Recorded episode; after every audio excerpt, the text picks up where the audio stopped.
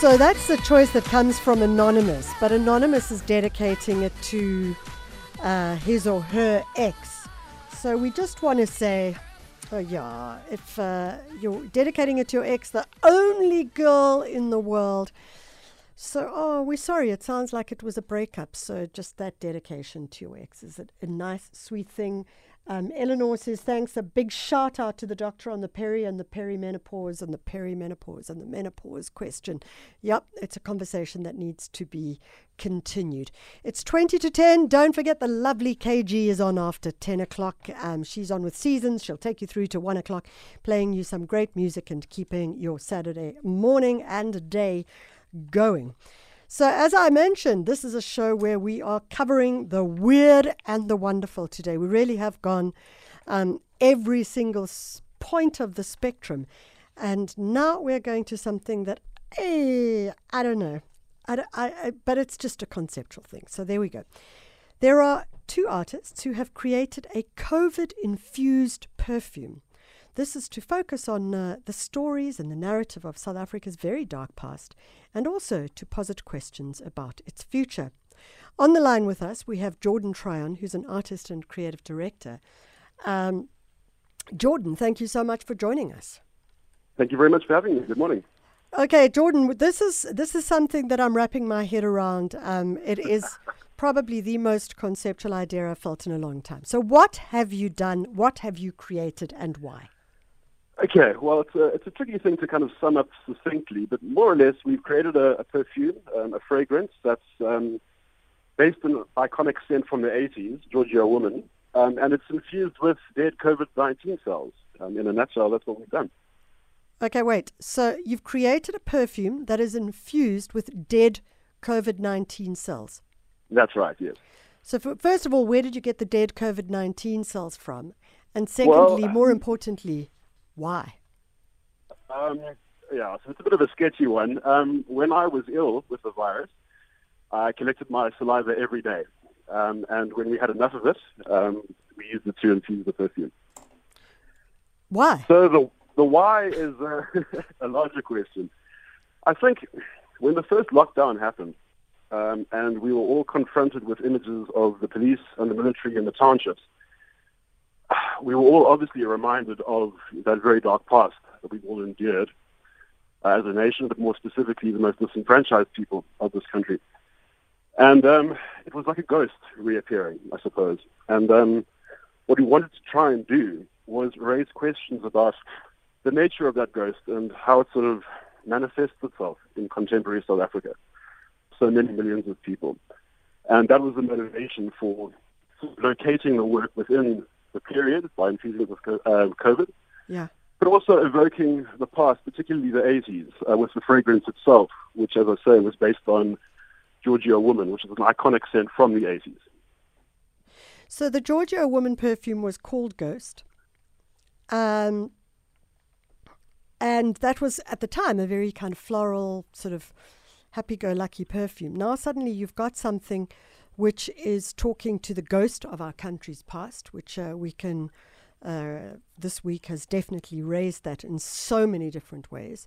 So it talks mm. to the ghost of our country's past, but at, as you say, it talks to the more immediate present where we've seen um, the police uh, really going out and being high levels of violence against uh, mm. South African citizens. And you felt like this was a way of engaging people in that conversation. Precisely right. You know, I think you know perfume by its nature has uh, you know certain qualities which other mediums don't. Um, you know, it's able to recall certain periods like nothing else can, and I think that's why we veered towards using perfume in the first place. And as you rightly say, Giorgio Woman was a very kind of floral uh, scent, almost kind of flamboyant, and the developers themselves refer to its um, white floralcy, which we also found to be quite interesting because obviously while everybody was well aware of what was going on, um, there was a kind of sort of willful, almost frivolous nonchalance to a large extent amongst the uh, you know the white population at the time. And I suppose we just wanted to call that out or raise questions about um, the results of that attitude uh, and how its uh, sort of effects continue to um, what's to affect so many people in this country. Yeah. So the reason I say it's a very conceptual idea is because this is not a perfume. Well, I'm I'm assuming that it's not a perfume that's going to go on sale and that people will buy. It is. It's No. it's an idea, and you're using it as an idea. And I, I think that it raises very interesting questions around conceptual art. And a lot of people look at something and they go, I don't understand that, and I don't know why they're doing that. And that's Sure. when it does become very conceptual. So, talk to us what that means when we say it's a conceptual work and how that then plays out in the art world. Well, I mean, to a large extent, any good artwork is conceptual in that it's underpinned by an idea.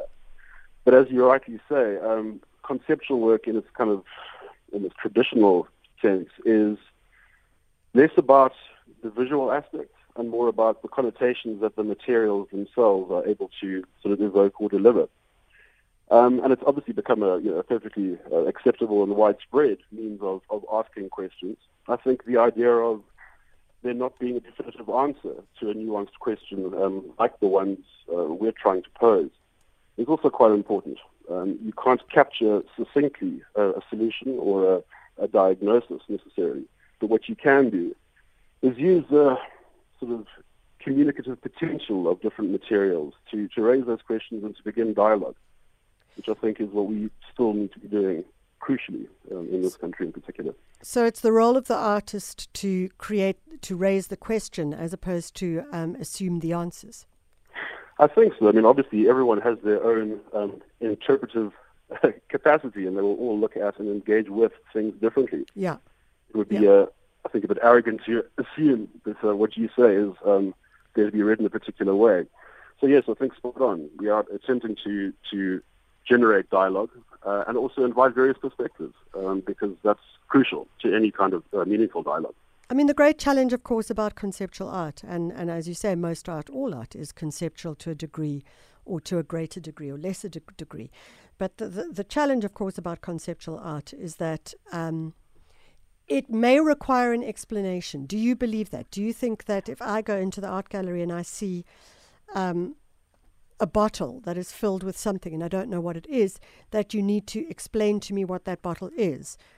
Or, for example, there's the artist who created um, an artwork which was simply a banana attached to the wall with a piece of um, uh, of masking Duct tape, tape. duct, duct tape. That's Yeah, right. Maurizio Cattelan, that's right. Yes. Yeah, and then of course the problem was that uh, one of the audience members just went over to the artwork and ate it. So yeah, he got hungry. yeah, so so does it need the explanation? Well, look, I think if you're serious about what you're doing as an artist, you have to have intent behind what you're doing. Uh, and I think to be able to explain that and to articulate the reasons for your practice and for your particular work is very important. Yeah, um, you can't possibly uh, expect people to read it that way necessarily.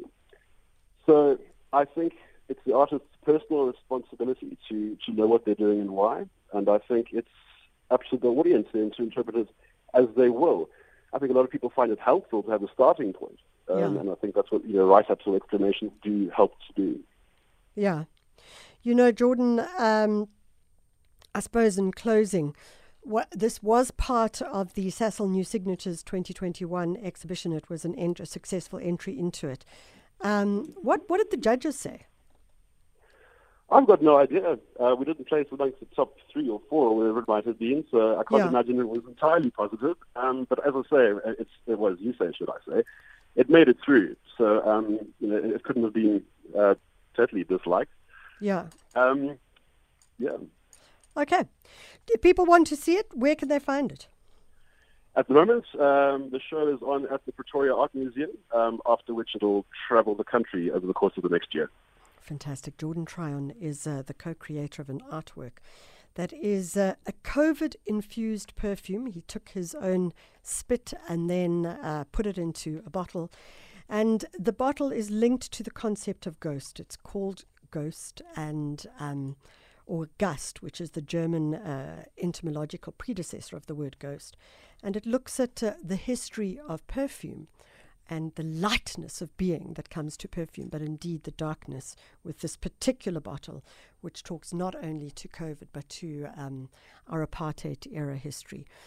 And I suppose it does raise great questions around um, how far do artists go when it comes to something that they that is conceived and is conceptual, and uh, what is the language that we need as the viewer to start to understand the artwork as well. And there's so many works I can think of that I'm like, um, go, that's so hard to understand. But then when I spent time looking at it, it really raised all sorts of issues for me as well, which were quite